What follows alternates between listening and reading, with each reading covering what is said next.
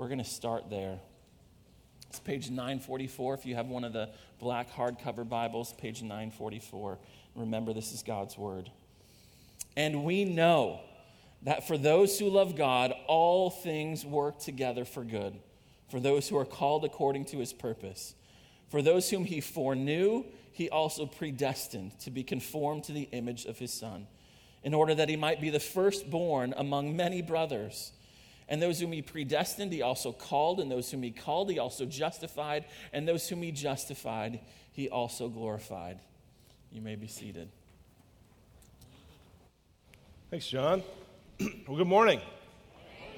Good to see you this morning. My name is Luke. I'm one of the pastors, and and uh, delighted to be able to open up the scriptures here with you this morning. Uh, before we dive into this, though, let me just remind you in two weeks, March 23rd, we're going to begin a brand new series called Roots. And if you would call this your church home, I want you to be here for this series. I know we're kind of about to start spring break, and the next couple weeks might be a little crazy, but, but coming, coming out of that, March 23rd, we'd love you to, to be here for four weeks as we look at how, as a church, we're going to lay down roots for the sake of uh, our community and for the future. We, as you know, in the last few weeks, we've been telling you, we recently purchased some land, and it's right next door. We're kind of in the process of, of finalizing all of that stuff. And uh, we want to talk about not just the land and not just the money, though that'll be part of it, but really going big picture. What, what are we going to do together to make, as a church, to make a long lasting impact? And that's what Roots will be. So if you call this your church home, please join us for that. We would love to have you. And then uh, as soon as that series is over, we'll have Easter and just a great time to celebrate and do baptisms and all the stuff that John was just talking about. Um, we're going to dive into Romans 8 here. Uh, we've been studying through the book of Romans. If you're new with us, we've been doing that for just about a year with uh, a few breaks here and there.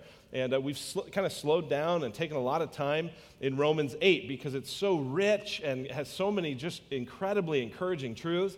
When, before we started the series, so many people told me, Oh, I can't wait for us to do Romans. And what they meant was, I can't wait to do Romans 8. And what they really meant was, I can't wait to hear about Romans 8 28. That's what we looked at last week. It's one of the most staggering promises in the whole Bible. Romans 8 28. Look at it there with me.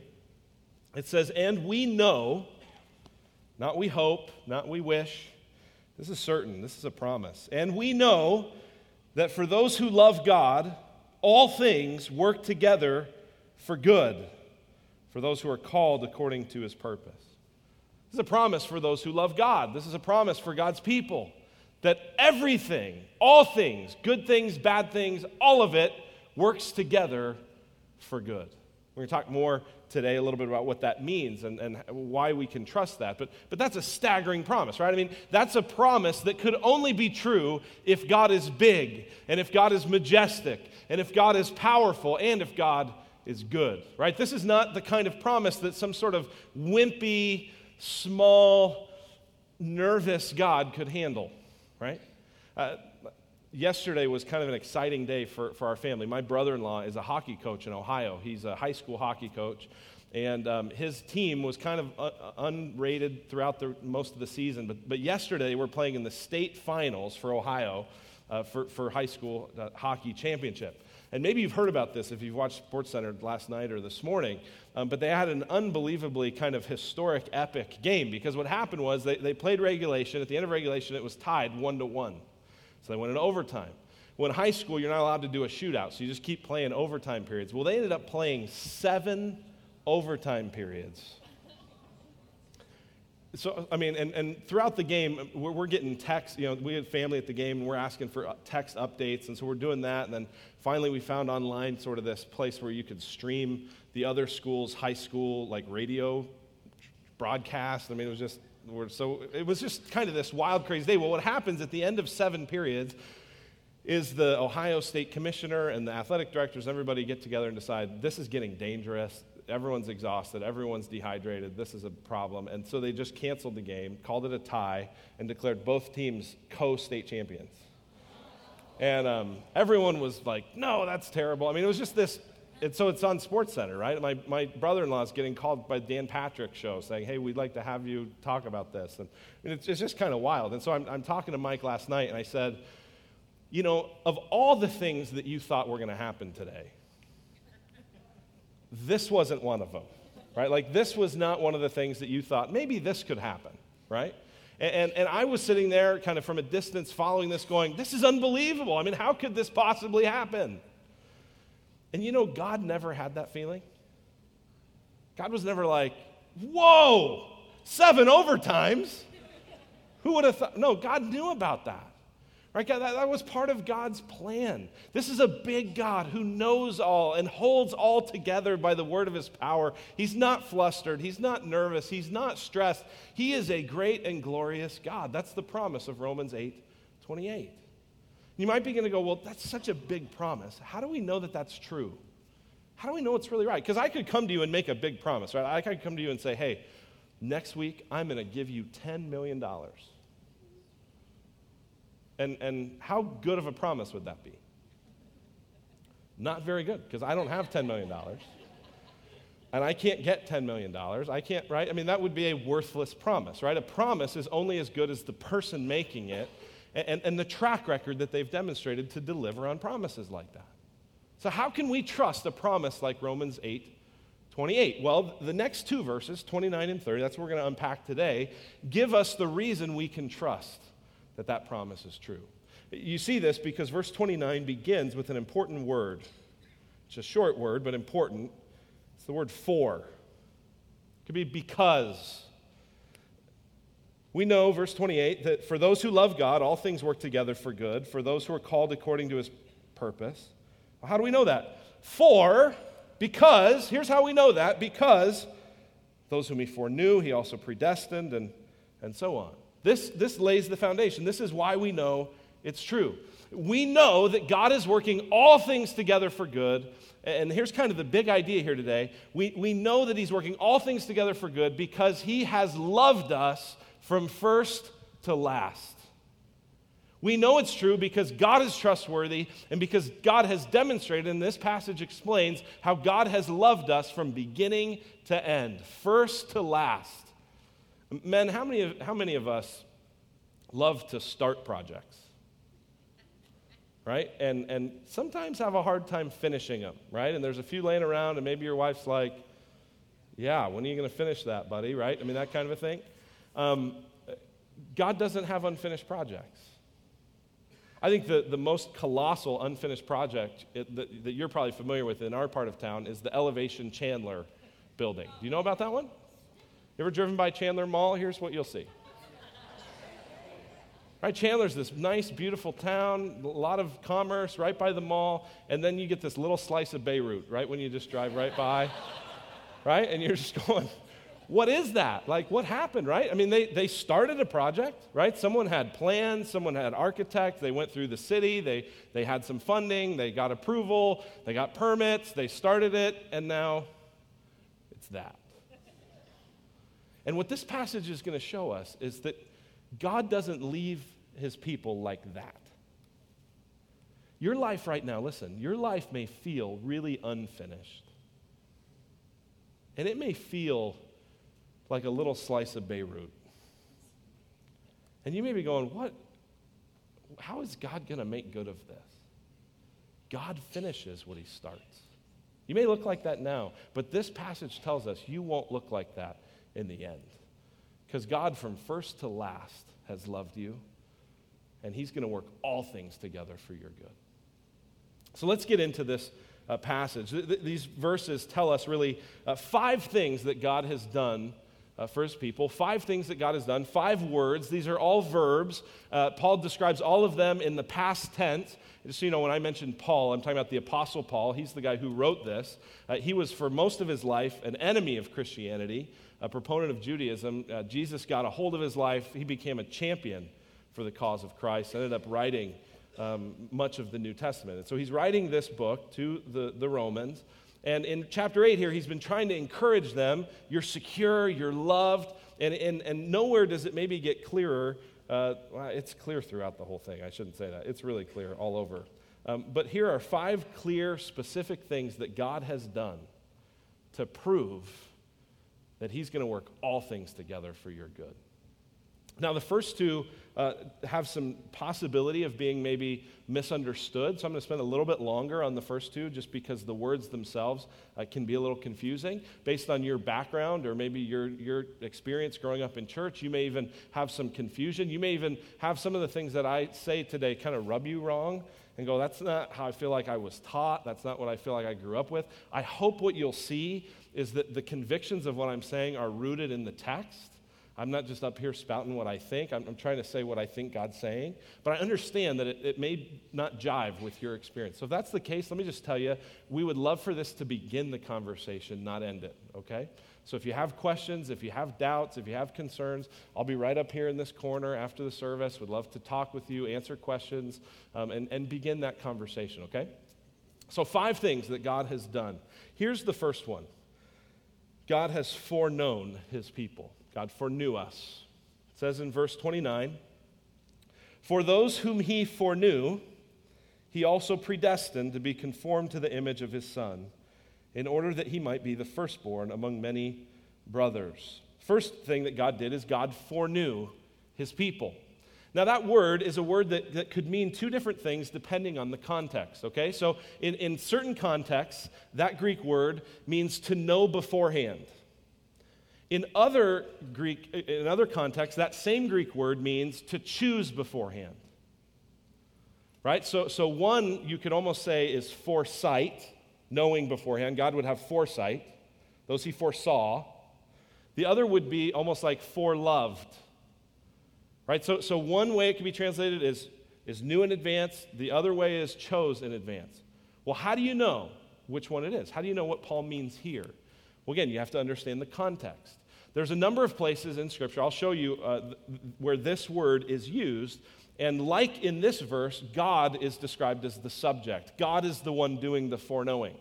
There are other places where it talks about a, a person knew this in advance or a person thought this in advance. But, but uh, when I want to show you some verses that describe when God saw and when God foreknew, okay? What, what, did he mean? Does that mean that he just knew about it or that he actually um, chose it and made it happen? Okay, so look at some of these examples. Acts 2:23 is the first one. This is the apostle Peter preaching. He says uh, about the crucifixion. He says this Jesus delivered up according to the definite plan and foreknowledge of God, you crucified and killed by the hands of lawless men. So, in that context, foreknowledge, is that context saying God knew about it in advance or God chose it to happen in advance? We'll just read it. Delivered up according to the definite plan and foreknowledge of God. This is not just God knew this would happen, this was part of God's plan. This is why uh, God sort of scripts in detail in Isaiah 53 how the crucifixion would take place. Now, he was also, Jesus was also crucified and killed by people who really wanted to kill him. They made real choices. God didn't violate those real choices. Those real choices actually helped accomplish what God had determined, what God had chosen to take place. So that's one particular context. Here's the next one 1 Peter 1, same word is used talking about Jesus, that Jesus was foreknown by God before the foundation of the world, but was made manifest in the last times for the sake of you. Now, is this saying that God the Father knew that Jesus would come and be manifest, or that God the Father chose that Jesus would come and be manifest? Well, God the Father chose that that would happen. That was God's plan, was to send his son. Romans 11, which we'll get to in a couple months, uh, uses this word as well. Same author, same book, and we get a little bit of an insight in terms of how Paul means, intends this word to be interpreted from, from this verse. So in, uh, in Romans 11, the discussion here is about the nation of Israel. And, and Paul is describing how, you know, Israel was God's chosen people, but they rebelled against him. And so he's dealing with some of those questions. Here's what he says God has not rejected his people whom he foreknew. Do you not know what the scripture says of Elijah, how he appeals to God against Israel? Lord, they have killed your prophets, they have demolished your altars, and I alone am left, and they seek my life. Paul's referring back to a story in the books of Kings where Elijah is there. He's a, he's a faithful prophet. And he's going, I'm the last guy standing. I'm the last one left. God, it feels like, like everyone else has bowed the knee to Baal, and I'm the only one here, and you've forsaken us. And God answers, verse 4, but what is God's reply to him? I have kept for myself 7,000 men who have not bowed the knee to Baal. So, too, at the present time, there is a remnant chosen by grace. God didn't reject the people he foreknew. God didn't reject the remnant that he had chosen by grace. Again, it's not that God just knew it was going to happen, it's that God chose for it to happen. This was God's choice. And, and you may at that point go, well, then why is it foreknow? Right? I mean, doesn't know make it sound like knowledge? Like what God knew in advance? Why is it why is that? Well, we have to understand the Bible uses the word know even to mean different things. And I'm saying K N O W here. It's not just information, but oftentimes the word know communicates entering into relationship, right? So the scripture says that Adam knew his wife Eve, and she conceived for a son. Know often is talking about entering into a relationship. For example, in Hosea 13, verse 5, God says, It was I who knew you in the wilderness, in the land of drought. I didn't just know you were going through that, I was in relationship with you through it. I had, I had chosen to love you despite that. Jeremiah 1 5 makes this clear as well. Before I formed you in the womb, I knew you. And before you were born, I consecrated you. I appointed you a prophet to the nations. So that word foreknow sometimes means that God knows in advance and sometimes means that God chose in advance. But based on this context, it seems clear that Paul is saying God chose you in advance. How can you know that all things are working together for good? Because God loved you from the beginning. God chose you from the beginning. And as he'll say here, those whom he foreknew, he also predestined. Those whom he predestined, he called. Those whom he called, he justified. Those whom he justified, he glorified. He did it from first to last. How can you be sure that all things are working together for good? Because before the foundation of the world, God set his love upon you.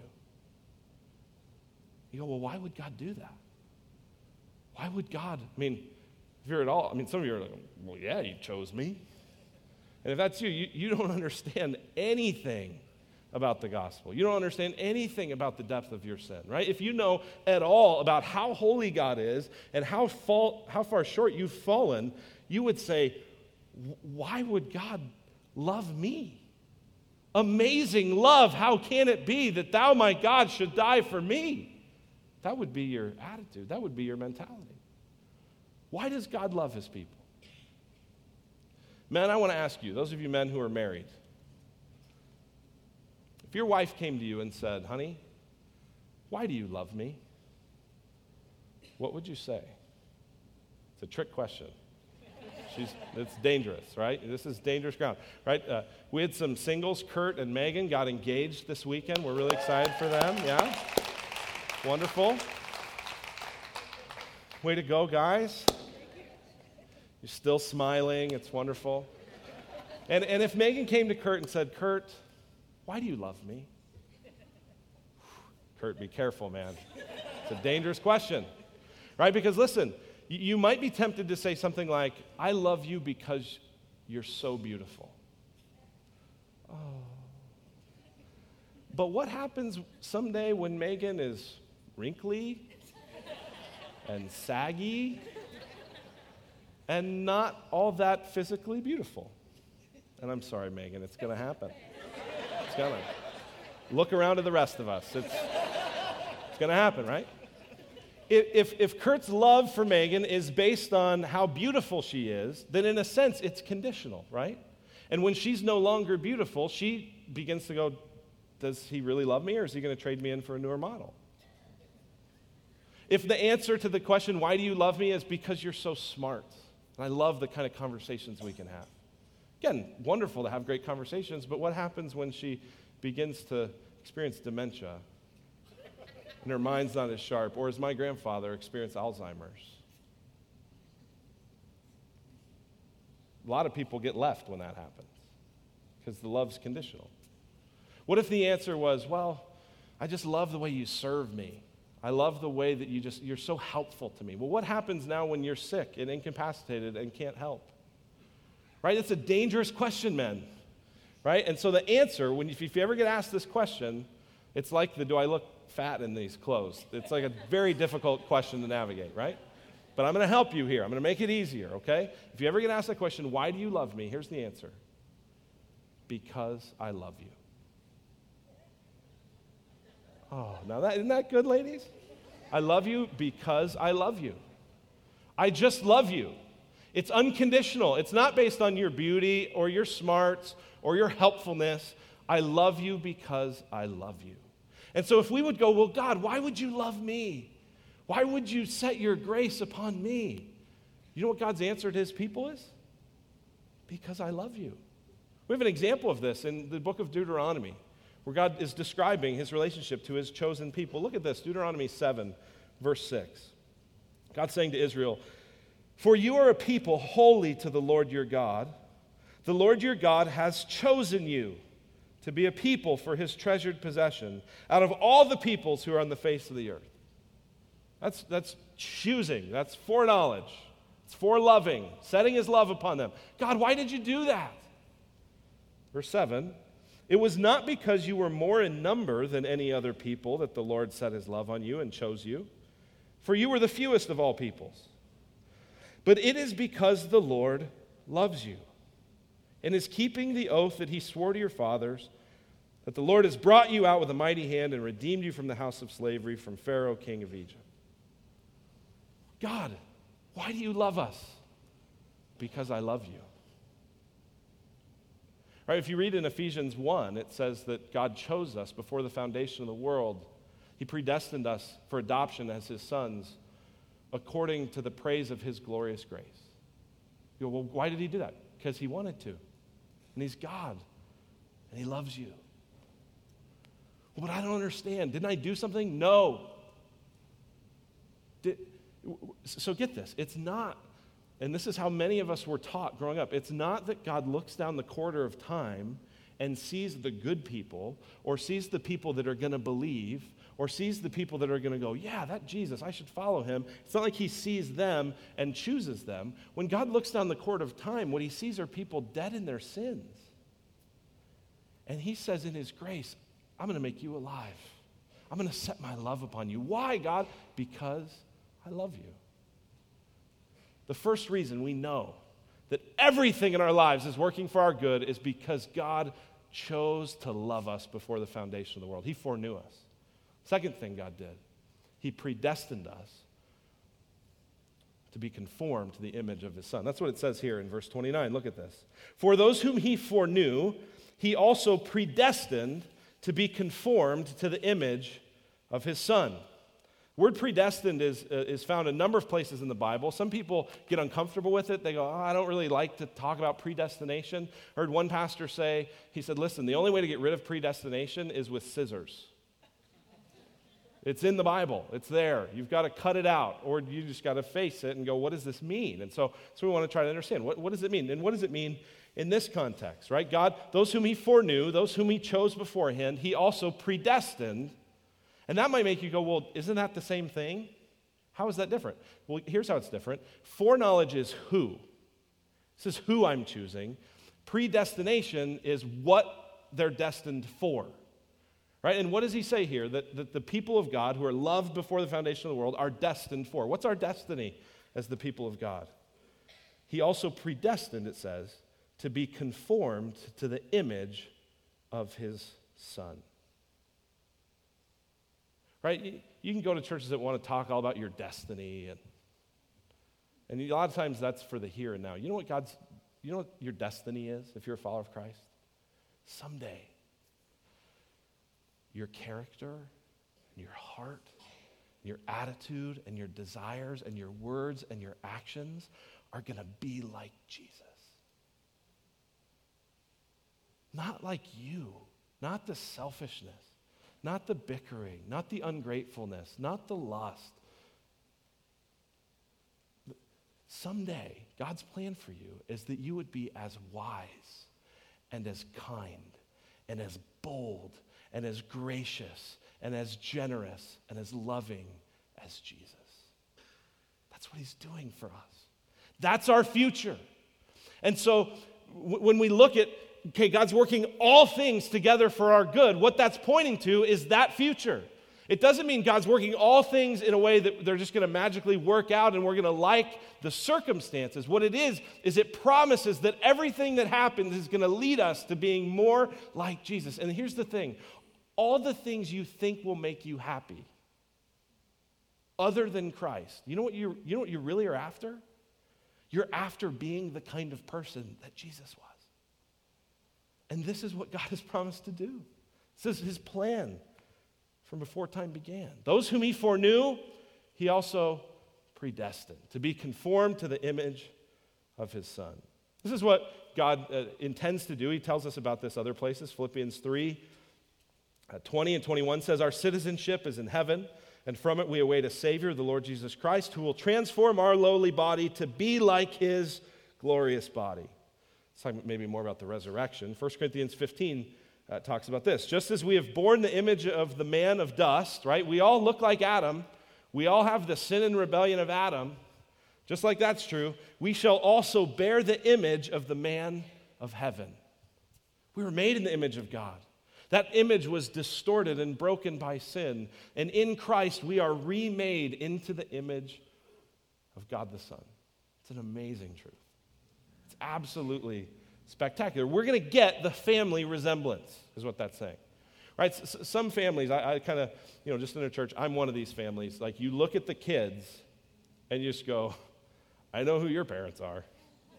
Right? I mean, you look at my little girls and it's like, those are Simmons, right? They look at their legs, they're strong, you know, and they're, I mean, they just, those are, those are his kids, right? And, and some of you, your kids are just indelibly stamped with they look like you right? This is saying God is giving us a family resemblance. You see in verse 29? Those whom he foreknew, he also predestined to be conformed to the image of his son, in order that he might be the firstborn among many brothers. In other words, that we would have a family resemblance, that we would all look like our older brother Jesus. It's an amazing truth. Those whom he foreknew, he also predestined to be conformed to the image of his son. That's his plan. It's been his plan forever. How do we begin to now experience that? Well, it's the next one. And those whom he predestined, it says in verse 30, he also called. Called.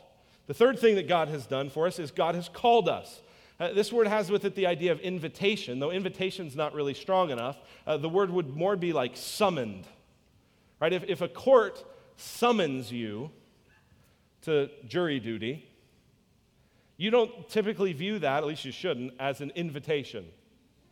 Hey, what am I doing? No, it's like the, the court has the authority where, where that, that summons creates your incentive to do it. You, you want to do it because you, you have to, right? There's a, a power there. And so God has, in the same way, called us. He invites everyone through the gospel, through the proclamation of his word, right? There is an opportunity uh, God so loved the world that whoever would believe in him wouldn't perish but have eternal life. And if you ever shared that message or heard that message, that's a gospel invitation. What this is talking about is the power of God in such a supernatural way where he summons you and says, You are not just invited, but you're mine. I am adopting you. You've been predestined to be a son or daughter of mine, and I'm calling you. Now, listen, this summons, this call of God, is not a here kitty kitty call. How many of you have cats? So sorry for you.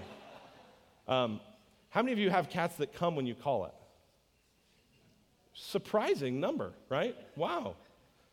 I guess that might be a reason to have one, maybe. But most cats aren't like that, right? I mean, most cats you go, here, kitty, kitty, here, here, kitty, kitty. P- please, here, here, here, kitty. Never mind. Right, and the cat just stares at you. Right, and you feel like it's looking at your soul. You're like, I don't know. I don't know if I'm coming. Right? I don't know. I'm not sure. Right? That's that's when this says that those whom he foreknew, he also predestined, he also called. That's not the kind of call. Right? God's not going, here, kitty, I hope so, if you want to. No, no, no. The, the call of God is more like the call when Jesus' friend Lazarus had died.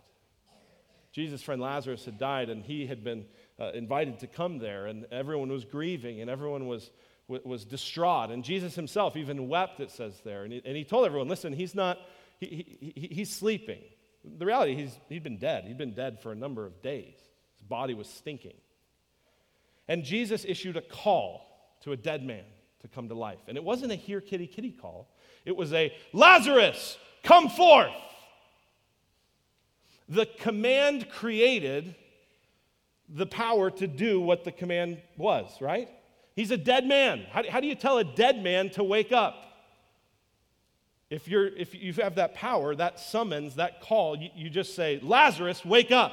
Lazarus, come forth. Right? And the scripture says that we were dead in our trespasses and sins.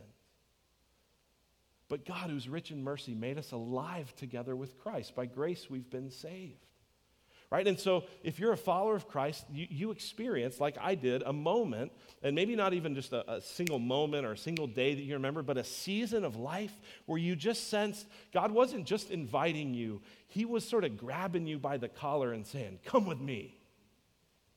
You're mine. That's was for me. When I was in high school, I, I had an experience where though I had grown up going to church, though I had grown up hearing an invitation, though I had gone to a, a Billy Graham crusade at Mile High Stadium, and I got an invitation to come down on the field. And I, I guess it was to give my life to Christ, but I just wanted to go on the field, right? Because it was like God and John Elway, right? I mean, they were close, and I could go on the field where John Elway went. I mean, I'd had all these religious experiences. But then in high school, a neighbor got involved in my life. We started reading the book of John, and he confronted me on some things. And and it was through those few weeks, I can't give you the exact date or the exact time, but it was through those weeks when it was like God was just grabbing me. You're mine. You're going to be sold out for me. I love you. I am not letting you go. You've been in this wishy washy path for too long, and you're mine. It's an amazing thing because those whom he foreknows, he also predestined, he also called.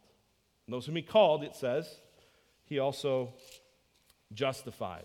Spent some time talking about this earlier in the series. Romans 4 and 5 talk about this quite a bit.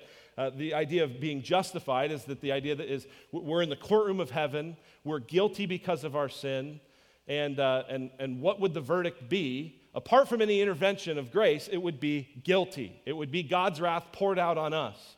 But the good news of the gospel is that Jesus Christ lived the perfect life we could never live. He died as a substitute in our place, and he rose again, conquering Satan, sin, and death. And so we're in the courtroom of heaven, declared guilty, and Jesus comes in and says, She can have my record. He can have my record. And we then are declared not guilty. We're vindicated. We're set free. And more than just declared not guilty, we're also declared righteous because the perfect record of Jesus is credited to us. We talked about this all in Romans 4 and 5. And here's the big idea with this is that this justification, this being made right with God happens by faith, not by works. Right? A lot of people think you can be made right with God by just be a good person. Work hard, obey the rules. And, and part of what's so wild about Romans is he's coming in saying, you can't obey the rules. You can be made right with God only by trusting in what he has done for you. This is sheer grace. Those whom he foreknew, he also predestined to be conformed to the image of his son. Those whom he predestined, he also called. Those whom he called, he also justified. Let me give you just a couple examples. And if you're in Romans, turn back to chapter uh, 4. And again, this justifying happens by faith. God decreed that it would be so. Verse 5 And to the one who does not work, but believes in him who justifies the ungodly, his faith is counted as righteousness. Romans 5, verse 1 says, Therefore, since we have been justified by faith, we have peace with God through our Lord Jesus Christ.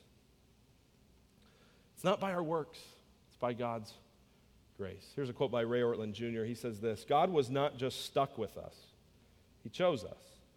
He did not have to make do with the likes of us, He chose us.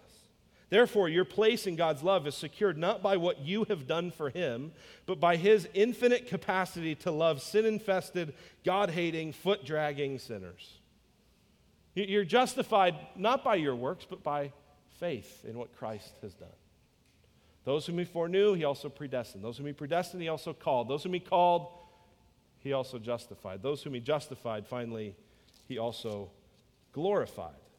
It's this unbroken chain of salvation. Those whom he justified, he also glorified. Now, this one's interesting. To, to, glorified has the idea of to be clothed in splendor, to, to sort of share in the blessing of God's glory. It doesn't mean that we become a God, but it means that we share in his glory. We are given a new body that is uh, done away with sin, right? No longer wrinkly, no longer saggy, no longer hurting.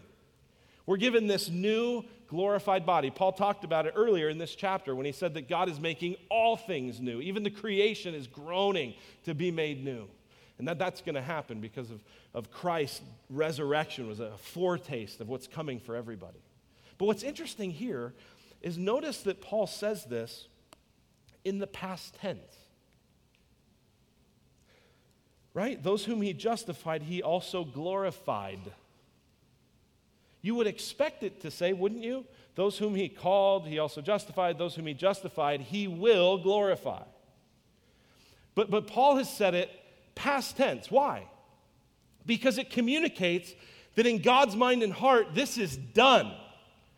God's people are as sure of heaven as the people that are already there. This is a done deal because what God starts, he finishes, right? There aren't any elevation Chandler towers among God's people. He does it. And so we will be, and in God's mind and heart, we already are glorified, restored. We're going to be like Jesus. Not with his power, not with his authority, not with his knowledge, not with his deity, but we're going to be remade the way that God originally created us. Now remember, this is not just about God explaining, here's how salvation works. This whole thing started with a for. It was pointing to something. It, and what it was pointing to was saying, you have this incredible promise that all things are going to work together for good. And here is the bedrock that that promise sits on. Here are the pillars that that promise is held up by.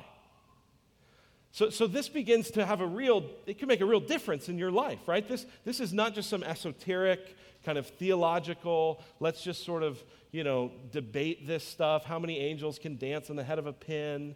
Did Adam have a belly button? You know, these sort of worthless theological conversations. This matters. There's a lot at stake in this. So let me just tell you briefly three things, and there could be a lot more, but I just have three. Three things that will be true of you if this hits home. If this truth hits home, three things. First one, you will have confidence and courage. You'll have confidence and courage. If God is for you, who can be against you? That's what he's going to say next week in Romans 8 30 to 38. God is for us, who can be against us, right? Why would I be afraid? Why would I be worried? Why would I be stressed? Now, listen, we feel that way a lot, don't we? But the degree to which this hits home, it helps us to be courageous, to be confident.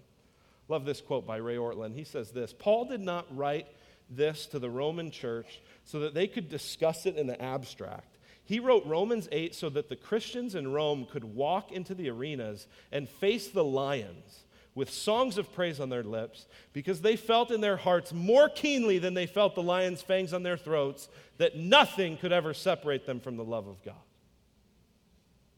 Now, those Christians faced a different reality than we did. We're not going to be hauled into an arena and, and threatened to be killed by lions, though they were. But you have all kinds of lions that are, that are threatening you. Right? As the culture becomes increasingly hostile to what you believe you can have courage because if God is for you, who can be against you?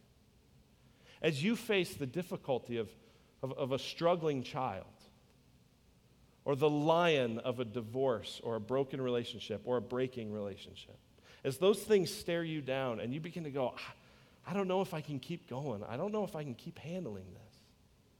What can get you up in the morning is knowing that God is working all things together for good and that He has planned it and loved you from first to last.